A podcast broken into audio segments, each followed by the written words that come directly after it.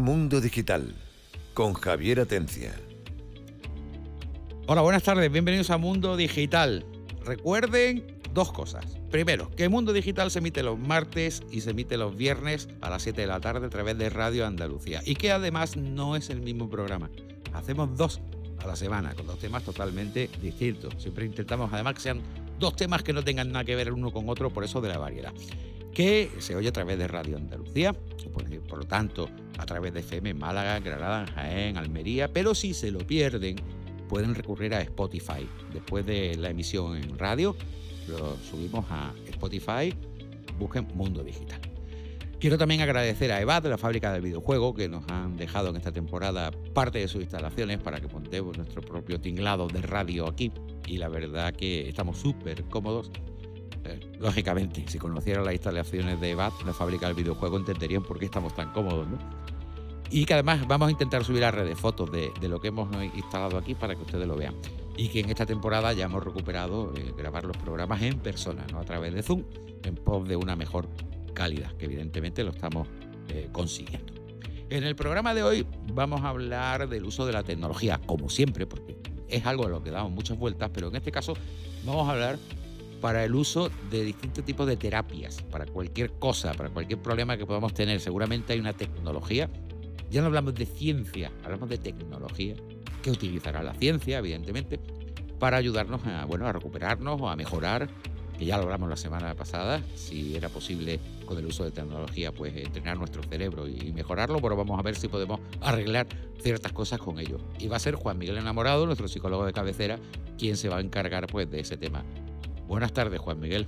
Hola, buenas tardes, Javier. ¿Qué tal? ¿Cómo estáis todos? Bien, bien, esperando a ver qué nos cuentas, porque creo que más de uno le hace falta aquí un poquito de terapia. Cosas muy interesantes. A, a, uno que le tenemos muteado y castigado el micro. Mira, ¿cuánto nos cobras al programa por tratarlo? No hay precio, no hay precio, no hay dinero para pagar. Bueno, Antonio Romero. Eh, eh, no sé si ya me han arreglado el micro. Pues, no sé, tú pon tarifa, no sé a qué me llame el presupuesto. Yo creo que tendría que ser según, como un presupuesto, ¿no? Un, un porcentaje de tu sueldo. Un porcentaje, un porcentaje de, tu sueldo, de, lo que, de lo que cobra aquí. Entonces, Bienvenido, Juan Antonio Romero. Gracias, hombre. Es que um, la mente de Juan Antonio es muy inquieta, Sí, es, es muy creativo y eso tiene sus ventajas. y desventaja. Eh, voilà, sabía que lo iba a decir.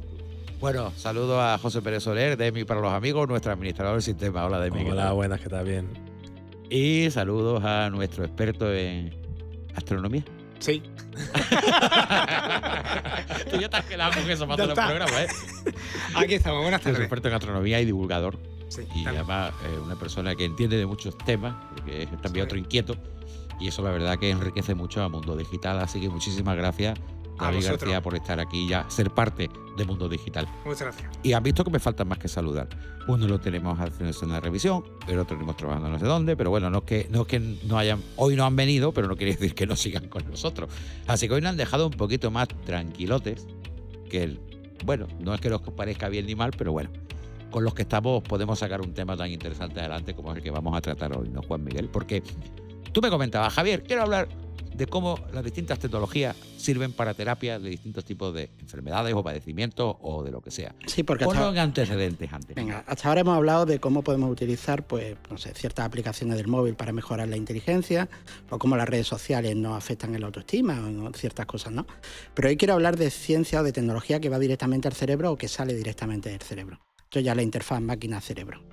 Entonces me gustaría empezar por hablar por una cosa que se está poniendo de moda dentro de las terapias psicológicas y es cómo usar una tecnología que ya se conoce, que son las gafas de realidad virtual, que... mm, y le voy a preguntar a Juan Antonio que explique qué son unas gafas de realidad virtual para que no lo sepan. Porque- bueno, tú Juan- no sabes lo que ha hecho. eh, Juan Antonio, eh, explícalo rápidamente qué es una gafa de realidad gafas. virtual. Bueno, Pero, bien. por favor, Breve. explícate bien. No, no, explícate bien. Pues es un elemento, ¿vale? Es un periférico que sirve para poder visualizar, porque en realidad mm, es una especie de gafa o casco, en el cual tú puedes visualizar pues, a través de dos pantallas, dos lentes que están puestas a una distancia muy corta de, la retina de cada uno. Entonces ahí generalmente ahora están por unos 2000 píxeles eh, por 2000 píxeles cada ojo, lo cual ahí puedes eh, proyectar cualquier cosa que tú quieras. Generalmente lo que se hace es proyectar eh, pues imagen en 3D. ¿Vale? Que y entonces ahí es lo que se dice realidad virtual porque te metes en un mundo virtual, un mundo que no existe, en este caso generalmente suele ser 3D, pero vamos, puede ver televisión. En el que estás rodeado, Vale, ¿no? vale, Sería ya. la característica. Sí, sí. Rodeado, estás dentro, dentro. Dentro, porque generalmente ese mismo periférico, si giras la cabeza, pues te permite ver eh, distintos ángulos. Exacto, eso es lo bueno, que te permite darte la sensación total. de que estás dentro. Bien dentro de un videojuego, bien Eh, dentro de cualquier espacio. Nada, un placer. Yo lo siempre lo defino cuando tengo que explicar que es como una máscara de buceo, pero que le has puesto un móvil dentro y tiene la cámara pega a la cara y entonces ya no te permite ver el exterior, con lo cual te da la sensación de que estás dentro. Y cuando te mueves, pues se mueve contigo. Y entonces, pues, da un efecto muy bueno. ¿Cómo nos sirve eso a la, a la psicología? Pues nos sirve porque hay ciertos tipos de problemas, como son la fobia, eh, Por ejemplo, a las arañas. a las arañas, por ejemplo, o a volar, o a las alturas. Es decir, hay distintos tipos de fobia que lo, O a las cucarachas, que no O- quiere muy O a las croquetas. Esa no la conocemos No, todavía. hay no la especiales, conocemos. sí, sí, sí. Seguro que que con hay, premio. seguro, no lo sabía, pero ¿Tú seguro no, que hay. ¿no acordáis que hace mucho tiempo hablábamos de un programa sobre fobias y sacamos allí fobias? Hay Mira, fobias para todo. escucha, semana que viene, especial fobias. Pues ¿Os tenemos acordáis que hablamos de la nomofobia, que la es el miedo a, a a los, los móviles? gnomos. Bueno, pero, No, no, es decir, que yo que a los gnomos, Pero- pues no. pero bueno, es que hace poco vino, vino una croqueta con premio. Salió en las noticias. Como con premio. Una señora le metió una serie de medicación en la croqueta a su ex marido Sí, y le sacó dinero del banco. tiene metido droga dentro de las croquetas. Sí. En la bebida. Ah, yo pensaba que le había metido algo azul dentro. No, no, no. Eso, bueno, pero ahora puede haber miedo a las croquetas precisamente puede, por puede eso. cogerla. Bueno, pues ¿qué hacemos para mm, utilizar esta tecnología? Una de las cosas que se hace es poner a las personas. Perdona, no vamos a hablar de la de las cenizas del novio, ¿no? Eh, ¿Dónde la llevaba del pues- aeropuerto? No, un no. poco No, escatológico. perdona, Juan Miguel sigue. No, es que perdona, venía, mira. venía perfecto ahora. Entre la croqueta Yo, y yo lo único que digo que colación. el que quiera saber esa noticia que busque en internet. Australia, ceniza, del novio. novio. Y ya está, ya está, ya con eh, eso sale la noticia. Agujero La- negro. ver la fobia, venga. Digamos, Juan Miguel, perdón Bueno, por pues como decíamos, para la, la fobia una de las cosas que hacemos es poner a las personas a lo que le tengan fobia. Pero claro, si imaginamos una persona que tiene fobia a las cucarachas o a la araña y la terapia es ponerle cucarachas o araña delante, pues la- el nivel de ansiedad y eso que va a crear es muy alto. Por lo cual tenemos que hacer pues, una serie de cosas antes, de técnicas de relajación, de exposición en imaginación. Y hay fobias, como estamos diciendo, la de las croquetas, que suenan un poco chorradas, pero No, sí, hemos, sí, hemos claro. tenido que tratar fobia a la aguja o a todo lo que tenga que ver con la sangre, hematofobia, y ahora en esta época de pandemia, de vacuna y tal, ha sido un tema bastante recurrente. Y a una persona que se desmaye cuando se le acerca una aguja tiene un gran problema. Entonces, ¿cómo tratamos eso? ¿O cómo lo trata? ¿Cómo ayuda a tratar esta realidad virtual? Pues hay empresas que han desarrollado eh, no solo las gafas, que ya están inventadas, sino un software específico que en función de qué terapia quieras acceder o qué fobia quieras quitar, pues lo que hace es que te va poniendo unos escenarios que va controlando el terapeuta y va viendo, pues si queremos poner arañas, las ponemos desde más lejos hasta más cerca. Si quieres poner altura, te simula que puedes estar en lo alto de un edificio mirando hacia abajo. Puedes controlar el escenario, pero claro, la persona está segura, está en tu despacho, no hay que exponerlo directamente. Está segura, por lo menos físicamente. ¿no? Físicamente, no le, no le va a pasar nada, ¿no? Eh, claro, de esta Bueno, te puede situación. caer y pegarse contra el televisor. No, por- no, porque para eso estamos en un sitio controlado para que no lo haga, ¿no? Pero hay muchas más cosas que, que pueden servir, no solamente para la fobia. Por ejemplo, hay personas que hablar en público les causa mucho respeto. Y claro, o, mucho- o mucha ansiedad. Eh, de los que vemos aquí, de los que Entonces, eso- estamos aquí, perdón, entonces ningún- eso, eso que te dicen, porque claro, yo hablando en público, pues ya no sé ni cuánto, y a mí nunca me ha causado ningún tipo de A ti no, pero, Pero pero, sí, sa- sí que sabemos que sí. Sí sabemos que en el programa, me acuerdo yo en la tele cuando estábamos una persona Uf, que se no se me desmayó. olvidará. No se te Se olvida, ¿verdad? desmayó, se nos desmayó el Se invitado, que desmayó. además voy a explicarlo porque hablando Sí, de la sí, fobia sí. Y de, de la aplicación de la, de la realidad virtual en este caso, era un chico y era una manifestación que hubo en la universidad hace un montón de años y era, digamos, el que estaba con el megáfono pegando Sí, voces y hablando con todo el mundo. Entonces se nos vino el programa y lo sentamos allí. Bueno, cuéntanos. Eh, Y fue encender el esto, eh, y se quedaba congelado. Sí, sí. A la octava vez que lo intentamos, lo tuvimos que sacar en la silla, hecho, un, vamos, un- una piltrafa, muerto. O sea, muerto no muerto físicamente, muerto psicológicamente. Eh, Sí, sí. Y era muy curioso porque el tío estaba delante de un montón de gente. Entonces ese hombre no le tendría fobia a hablar en público, le tendría fobia a a la, a cámara, a las cámaras. a la cámara. Ponerle una cámara delante a muchas personas Claro. le crea intimidad. Claro. Juan en- Miguel, ¿hasta qué punto eh, alguien que dice, bueno, tengo fobia a las cámaras y vale, voy a terapia, ¿no? A las arañas, a las cucarachas. y voy a hacer terapia, me planto una gafa virtual y no me pasa nada porque sé que no son de verdad. No, sí te pasa. Si tú tienes fobia. eso te iba a a- preguntar. ¿Te sí, pasa Sí te pasa. De hecho, esto lo podemos ver. Yo creo que en todas las casas tenemos a alguien con fobia a las cucarachas. Cuando aparecen cucarachas en la tele, Mi la mujer. persona. Vale, esa persona Yo sé que hay grita. una cucaracha en la casa porque soy el grito. Pues si la ve en la tele, también va a apartar la mirada, o también le va a causar cierta ansiedad. Con lo cual, nuestro cerebro. Y esa es la ventaja de las gafas de realidad virtual, que te simulan completamente el espacio. Entonces, si a esta persona que tiene miedo a hablar en público, la imagen que le ponemos, que proyectamos, es de un escenario, o en caso de lo que estamos diciendo, un plato de televisión con las cámaras, con el pilotito encendido. Lo eso estamos- le decían de que tú cuando vayas a hablar en público, imagínate a todo el mundo desnudo. Eso también le puede No, no- sabemos si funciona, pero es verdad que se lleva diciendo mucho tiempo. sí. Claro, a lo mejor en realidad virtual, pues mira, Pero en realidad virtual lo que sí podemos hacer es ponerlo a lo que le dé fobia. Hay gente que le da fobia o personas que le dan fobia a los sitios eh, con muchas personas, una manifestación, unas procesiones o un centro comercial abarrotado. Bueno, pues todo eso podemos crear imágenes y podemos hacerlo. Entonces, estamos hablando de que eso va a mejorar, pero es más, se están utilizando ahora para personas que están ingresadas con cáncer, por ejemplo, sí. que su estado de ánimo está muy deprimido, como es normal, pues exponerlo a esas imágenes que evidentemente, como estamos diciendo, están preparadas por un profesional, son imágenes que van a ser relajantes y durante tiempo controlados, pues 10, 15 minutos, en la que la persona está oyendo con esas gafas de realidad virtual, además tiene el audio, un espacio que está fuera de ese hospital, lo que hace es que a lo largo del tiempo le baja el nivel de ansiedad, le baja el nivel de depresión y le baja el nivel de estrés. Bueno, supongo que también Con una cual- ventaja que tienes es que como tú creas ese mundo virtual, puedes incluso medir la intensidad del estímulo al que estás exponiendo a esa persona. Sí, efectivamente, una de las cosas A lo que mejor suelen- no es lo mismo a una araña que a un montón de arañas. Claro. Eh, exacto, y una de las cosas que suelen traer esta, este equipo no es solo las gafas, sino equipos que te pueden medir las pulsaciones y la respuesta de tu piel ante lo que estás sintiendo.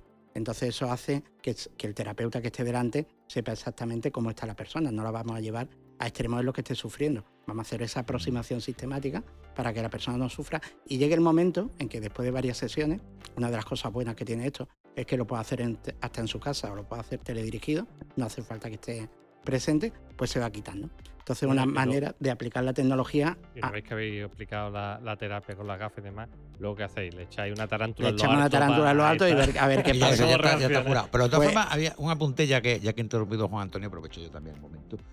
Eh, con la realidad virtual está también acompañado eh, lo que son los medios hápticos, es decir, la sensación.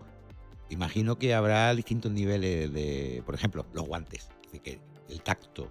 hay uno, los guantes son unos guantes con unos Sí, sensores que se de presión. para juego. Entonces, claro, si tú mm, en el juego coges un objeto redondo, los sensores, bueno, en este caso Sí, no sí. son sensores, sino todo lo contrario, un sensor, te provoca una sensación de que estás tocando pues eh, esa esfera o ese cuadrado. Si te ponen uno cuerpo entero que notes cómo te trepan la araña, ya puede ser radical, ¿no? Ese todavía no está comercializado, pero pronto se hará seguramente. Pero si te no te va- curas con eso, ya es que eres incurable, ¿no? Sí, sí se cura. Lo, lo que pretendemos con esto es que la persona no tenga una reacción exagerada ante cierto estímulo. Si en vez de jalar arañas, que normalmente no hay arañas por la calle, nos vamos a lo que decíamos antes de una persona que tenga que ir al hospital, pues si lo vamos exponiendo a sacarse sangre o a vacunarse o lo que sea, al final, al final y además en pocas sesiones va a tener un resultado muy bueno. Que se puede hacer también y se ha hecho hasta ahora con exposición en imaginación, incluso yendo al centro de salud, acercándote poco a poco, es decir, se estado haciendo. Pero ahora estas herramientas nos dan una posibilidad de hacerlo mucho más rápido y con mucha más comodidad para el cliente. Una pregunta, ¿de este tipo de temas tienes publicado en psicodifusión.es? En psicodifusión tenemos de casi todo, porque llevamos de 2016 publicando semanalmente algún artículo. Te lo digo porque sería un complemento Entonces, bueno, ¿no? Para, Sí, sí. para- Entonces, de hecho, de fobias tenemos un montón y de terapia. Pues prepárense para la semana que viene que vamos a hablar de fobias en psicodifusión.es, del cual es Te- editor Juan te- Miguel Enamorado. Y así ya vienen ustedes con los deberes hechos y así... Tendremos algún artículo ahí preparado para hablar de ello. Venga, sigamos. Aparte de la realidad virtual, ¿hay otras cosas? Tenemos otro aparatito, bueno, aparatito por llamarlo de alguna manera, otra técnica que se llama estimulación magnética transcraneal. Eso suena más complicado. Suena complicado. Voy a explicar lo que es de una manera bruta. Es un pedazo de electroimán que te arriman al cerebro Ostras. y eso hace que pasen cosas. O sea, ha quedado súper claro. Ha quedado claro, ¿verdad? Te falta metralla- vez de pedazos de bizcacho. Como te, Cacho. como tengas metralla en la cabeza, vas a tener un problema. Sí. O sea, te Eh, ponen un electroimán en la Eso, cabeza. Te ponen un electroimán muy cerca campo de la cabeza y eso produce efectos. Esto se lleva haciendo por primera vez desde el año 85. ¿Y por qué? Porque sabéis todos que nuestro cerebro funciona con impulsos eléctricos. Claro, si esos impulsos eléctricos se ven alterados, va a pasar algo. Pero bueno o malo, ¿no? Seguramente Exactamente, pasará bueno que te malo. traguen los empastes. pasará algo bueno o malo. Sí, uno de los efectos secundarios de este aparato es que no, o perdón, de las contraindicaciones es que tenga un marcapasos, ¿no? No te van a arrimar un Eh, eléctrico. Pero si no lo tienes, puedes hacerlo. Bueno, pues esto se lleva estudiando, como yo, desde el año 85 con universidades y eso ha llegado ya hasta la terapia, hasta la consulta del psiquiatra o del hospital. ¿Por qué? Porque como ya sí se ha podido estudiar junto con resonancia magnética funcional, junto con el electroencefalograma, que hablaremos ahora después, se ha podido ver que esto afecta, o mejor dicho, que esa afección que le hacemos a cierta parte del cerebro, que está muy localizada, de manera muy controlada, con una intensidad y una potencia suficiente, pues va a alterar lo que hay debajo del cerebro, hasta unos 2 centímetros y medio aproximadamente. ¿Y qué hace? Pues que en enfermedades como la depresión, que ya han sido pacientes resistentes a medicamentos y a cualquier tipo de terapia y que no salen de la depresión, hay una, una zona, específicamente se llama área dorsolateral prefrontal izquierda, o sea, aquí sobre la frente más o menos, ponemos ese aparatito o ese aparato, lo pone el, el profesional durante unos ciertos minutos a una intensidad, eso se repite unas 10 sesiones y la persona mejora, o sea, se le va quitando la depresión. ¿Por qué? Evidentemente todavía no sabemos exactamente Eso es brujería. ¿No? Más o menos, ¿no? eh, No, no- no es brujería, pero está- se, está se- hablando se de- parece, porque cuando lees los artículos científicos te dice, si bien no se comprende muy bien todavía por qué voy, funciona, voy, es tu brujería. lo que sí está claro que se prueba y funciona. Pero po- podemos llegar a más. Sí, se hizo una revisión hace poco, en 2020 se publicó un artículo que había hecho revisiones de personas que se habían tratado, o perdón, se había hecho una revisión de artículos científicos sobre personas que se habían tratado para la fibromialgia, que sabéis que es una Sí. enfermedad totalmente dolorosa, ¿no? Bueno, por la Una estimulación. enfermedad que, por cierto, ya de camino eh, sufre mucha gente y no se ha reconocido hasta hace poco. Hasta hace poco como enfermedad, porque es muy difícil de La diagnosticar. fibromialgia, por lo visto, es que te duele Exacto, te eh, duele. las piernas, pero ¿por qué? Pues nada. Decir, no, no, hay no se ve una causa fácilmente Claro. que, la, que la identifique.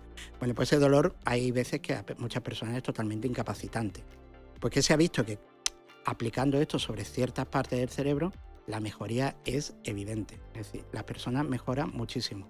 Mejor que con O fármacos, sea, estamos mejor que con especie de acupuntura eh, cerebral. Sí, podríamos llamarlo así. En vez de O- pinchazos de no hay aguja en- pinchazo. En nervios, pues, Claro, ¿cuál es la parte buena de, de este tratamiento? Que es indoloro, que no es invasivo, que la persona no sufre nada, que quitando que haya que tener algunas cosas en cuenta, como marcapaso o cualquier O tipo empaste, metálico o empaste, porque vamos a poner un campo electromagnético potente cerca de nuestro cuerpo, no va a tener ningún efecto secundario. O los efectos van a ser muy leves. No va a afectar de ninguna manera, no hay que meter un cable dentro del ¿Y cerebro. qué Es- porcentaje de placebo podría haber en ese trata- tratamiento? como todo lo que se aplica, puede haber un porcentaje de placebo. Y cuando hablamos de estudios científicos, ya se ha descartado que el efecto del placebo sea igual o superior al efecto de la máquina. Entonces estamos hablando de el efecto de la máquina porque son estudios científicos. Aparte de que la persona sí diga, manifieste que está mejor o no. Que eso ya no solamente lo puede manifestar, pero una persona con, depresión, el efecto placebo es pequeño. Si tiene una depresión reactiva, una depresión mayor, la persona va a estar triste y si empieza a estar menos triste, a estar mejor, eso es que está funcionando. Juan Miguel, una pregunta. eh, sobre todo el tema, has dicho, de la estimulación del lóbulo frontal para el tema de la depresión. Eh, ¿Eso tiene algún tipo de terapia de apoyo o solamente es el tema de la estimulación? Está- del- estamos hablando de esta terapia. Si alguien tiene Sí. depresión, evidentemente va a tener una terapia psicológica. Vale. Eso no no te eh, soluciona, pero digamos que te apoya el tratamiento. apoya el tratamiento. Esto se utiliza en personas que ya ah, no han reaccionado a tratamientos médicos y que evidente la te- evidentemente la terapia por sí sola tampoco ha mejorado, ¿no? Entonces tenemos. De hecho, hay una cosa de la que no hablo hoy, pero que también se sigue utilizando, aunque parezca muy antigua, el electroshock en personas con depresión profunda. Lo que pasa es que ya no se hace como recordamos en las películas, Sí. sino que se hace en un entorno controlado, de un Pero sigue siendo hospital, electroshock. pero sigue siendo electroshock y tiene un resultado cuando ya no otra terapia no funciona, cuando ya los fármacos, Ya. la otra psicoterapia vemos que no, pues hay que hacer algo más profundo y los resultados son buenos. Y descartamos la lobotomía, cosas. Descartamos esas cosillas que son un poco más violentas. Yo te quería preguntar una cosilla. O sea, eh, una- Sí, claro. el- lo que estamos hablando es de la magnetoterapia esta que habla la gente comúnmente o esto es algo completamente distinto? Porque estamos hablando de aplicar campos magnéticos al cerebro. Pero, sí, pero esto es con un aparato que está creado específicamente para esto. Es decir, es un aparato que tiene una bobina electromagnética de ciertas dimensiones, que es con la que se trabaja siempre para que todos los resultados sean iguales. Es decir, es magnetoterapia, evidentemente es magnético, electromagnetismo, ¿no? Pero no es la, mm, a llamar la, la brujería esa que nos venden como magnetoterapia. Con las Ahí pulseras voy. magnéticas, ¿te Exactamente, esas Sí. pulseras magnéticas, esas cosas que no tienen ninguna validez científica. Esto sí estamos hablando de aparatos que están homologados, que se venden, que lo hacen en industria farmacéutica y cuyos resultados O están sea, que ya hay estudios clínicos, hay estudios clínicos de este tipo de, de ensayos, ¿no? De este tipo de tratamientos, ¿no? Sí, Que sí, ya- por, por supuesto, podéis buscar por este tipo de terapia y, y hay cantidad de estudios publicados y para muchas patologías, incluida Parkinson, incluida mm, trastornos obsesivo-compulsivos, es decir, cuando afectamos un área del cerebro, eh, directamente algo va a pasar. ¿Y por qué esta área concreta, o sea, ¿se ha descubierto que esta área concreta es para la depresión o es que hay otras Sí. áreas que impliquen sí, otro sí, tipo? cada área del cerebro, de hecho, cada pocas neuronas se dedican a algo, no podemos ir a un grupito pequeño de neuronas todavía, en el futuro seguro que sí, pero ahora mismo estamos cogiendo áreas grandes. Pero sabemos que afectar a esas áreas grandes afecta y se puede ver. De hecho, había un vídeo que no me acuerdo de qué programa era en televisión, que ponían a una persona este aparato sobre el área de Broca, que es la que produce el lenguaje, y le afectaba la producción del lenguaje. Y solamente ponerte ese aparato ya cerca, como te está modificando la transmisión eléctrica del cerebro, te va a impedir que pronuncie correctamente. interferencia. Exactamente, podemos. Pero esas interferencias en este caso son positivas, ¿no? Y el último aparato del que quería hablar, este no sé si lo habéis visto alguna vez, eh, son los electroencefalogramas, sí, Sí. seguro que habéis visto. Y, y ahora esto lo han sacado en una diadema, es decir, una especie de casco de ciclista, pero más pequeñito todavía, Como las películas. que se puede poner, que es portátil, no sé en qué película la has visto. Brainstorm, ¿os acordáis? Esto no. Hay, ahora Brainstorm hay- era una película en la que te ponía un casco tipo bici, pero lleno de sensores, y te grababa los sueños. Vale, Y además lo podías luego reproducir Sí, en otra persona con el casco. A, tanto no ha llegado todavía. Ahora hay una serie que se llama Perimetral que es parecido. Tiene un Sí, casco ¿no? también, sí. está. Entonces, lo primero, explicar qué es un electroencefalograma. Que un electroencefalograma, yo creo que todos hemos visto la imagen de esto de una cabeza con un casco, muchos cables saliendo. Bueno, eso lo que están midiendo es solo desde la piel qué es lo que está ocurriendo en nuestro cerebro a nivel eléctrico. Va mandando señales y con el tiempo podemos analizar ciertas señales de ese tipo, qué significan. Claro, eso hasta ahora había que hacerlo en un laboratorio con un aparato que es carísimo, que es grandísimo y que además ponerlo, si alguien se lo ha puesto, sabe que es complicadísimo porque te tienen que poner que cada contacto, y suele haber 60, 70 conectores en la cabeza, haga contacto con tu piel, te tienen que poner un gel para que el contacto sea Yo lo he correcto. sufrido, pero en electrocardiograma. Vale, pues eso es. Eso de los que tienen pelo y, y no vean. lo han tenido ¿eh? que quitar, pues. Sí, te quedas a parche porque Claro, de pronto la sacar cabeza no tengo ese problema, ¿ves? No. Pues sacar este aparato para qué sirve? Pues sirve para que te lo puedas poner y llevarlo puesto siempre, pues siempre o durante un tiempo. Imaginaros lo que es conducir y que este aparato esté recibiendo, este electroencefalograma esté midiendo en tiempo real qué está ocurriendo. Es decir, qué le está pasando a una persona antes de la reacción de frenada, antes de, de un semáforo, ante una señal. Claro, con eso Es decir- ves, la- digamos, el- aumento de voltaje de distintas zonas del cerebro, con lo cual dice, ah, cuando frena se enciende la parte frontal derecha, pues ahí está. Exactamente, nos va Y dando si algo no se enciende, algo va mal. Al- algo va mal, que es para lo que se ha utilizado siempre, para ver si hay un accidente cerebrovascular, un tumor, es decir, cuando vemos que algo no da las ondas que debería dar, ahí te hay un problema, ¿no? Claro, ¿esto para qué se está utilizando? Pues para una cosa muy curiosa, que es el neuromarketing, que yo creo que alguna vez ha salido la palabra aquí Sí, en el programa. sí. Eh, eh, este, el electroencefalograma, al fin y al cabo, es un termómetro que nos dice cómo están nuestras emociones. Si yo quiero hacer un spot publicitario, un anuncio o un tráiler de película, que es donde se está invirtiendo mucho en neuromarketing, claro, yo hasta ahora, o yo no, pero las personas que hacían esto hasta ahora ponían un cierto tipo de tráiler y le preguntaban a los sujetos, oye, ¿qué te ha parecido? ¿Cuál te ha gustado más? Al final se hace una media y sacabas eso. Pero esa persona puede mentir, o, o pues no ser real. Ahora, ¿qué se hace? Que con este tipo de aparatos, que como ya digo, O son fáciles de conectar, a sí mismo. Así mismo, sí, te está diciendo algo, pues se puede medir en qué momento, qué secuencia le ha dado una emoción, porque lo mide, porque nos da una onda. Nos puede ver esa intensidad si es positiva o negativa, que Valencia tiene la, afectivamente lo que estás viendo. Puede ver si se activa área de en la memoria, con lo cual podemos saber si esto se va a recordar o no. O sea, imaginaros cuánta información pueden sacar de lo que tú no le estás diciendo, te lo está diciendo tu cerebro. Cuando cogemos muchas personas y vemos qué imágenes son las que nos producen emociones, cuáles no, pues así vemos los trailers de película que vemos ahora, que antes era un resumen de la película, que ahora son un montón de secuencias sin sentido, pero que son las que emocionalmente impactan y a la persona oh, va a hacer que compre al final eh, o vaya a ver la película. Además, ahora con si tienes una inteligencia artificial correctamente entrenada para ello, te puede ayudar incluso a decir cómo tienes que hacer el anuncio y qué incluye en el anuncio para crear esa sensación y esa emoción. Claro, van aprendiendo y ya cuando tengan muchos datos que se van extrayendo a través de personas con este aparato, al final la inteligencia artificial te podrá decir todo esto. Porque lo- la- el, el lenguaje corporal no miente. A ti te puede.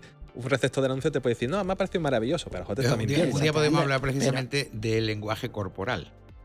Hay, mucho- hay muchos estudios hechos en cuanto a, digamos, lo- las posturas, la forma en la que te diriges, cómo te expresas. que igualmente no miente. que no, que no miente tanto como lo que dice. También te puedes edu- educar un poquito a eso, pero sí, pero hay microexpresiones que no se pueden controlar. Exacto. Entonces eso sería para otro programa. Sí es cierto que para, porque se nos acaba el tiempo ya, que para la semana que viene, Juan Miguel, y lo digo a todos porque esto es un tema que, que es bastante amplio, podríamos hablar de las fobias. ¿Os parece? Me parece Sí. genial que tenemos muchas y, Y además hay- la forma de quitarlas que es importante también. Exacto, hombre, hablar de ellas. Hombre, yo creo que de todas las que hay estoy seguro, Juan Miguel, de que va a ser muy difícil El, darle la pauta. el listado va a ser enorme. el listado enorme. Entonces, la- ya que es un tema que podríamos centrar también en el mundo tecnológico, estoy seguro que dentro de la tecnología hay fobias. Sí, sí, ya, te- Sí. ya tenemos fobia a no tener el móvil encima. fo- Nomofobia. No tener Ah, likes. Exactamente. No ¿Eso cómo se llamará no tener like. like? No, no sé, pero tengo que buscarlo, pero está. Sí, sí. sí. Un like fobia. Dislike phobia. Dislike fobia. Dislike fobia, dislike fobia. Seguro, si no existe ya tenemos una. No, todo, todo lo que tenga que ver con la actividad humana va a crear alguna fobia y alguna filia.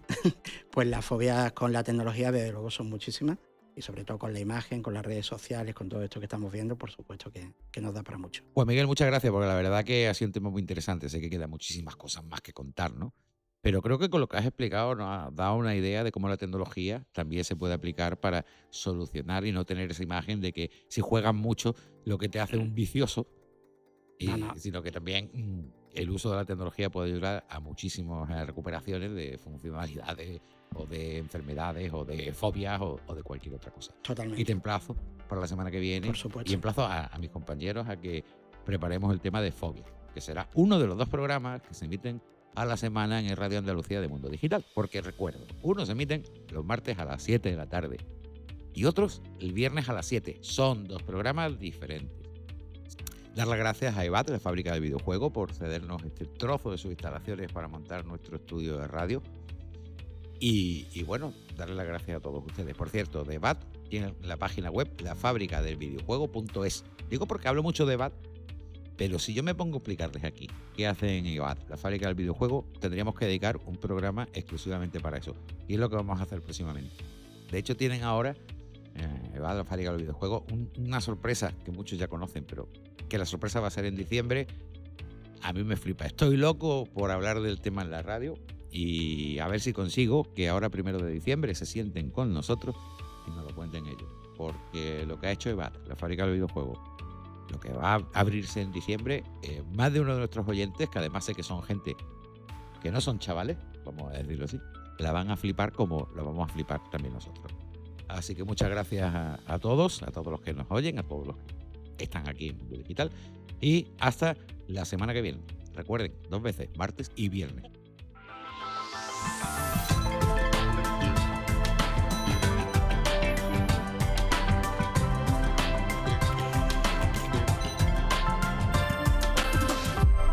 Mundo Digital con Javier Atencia.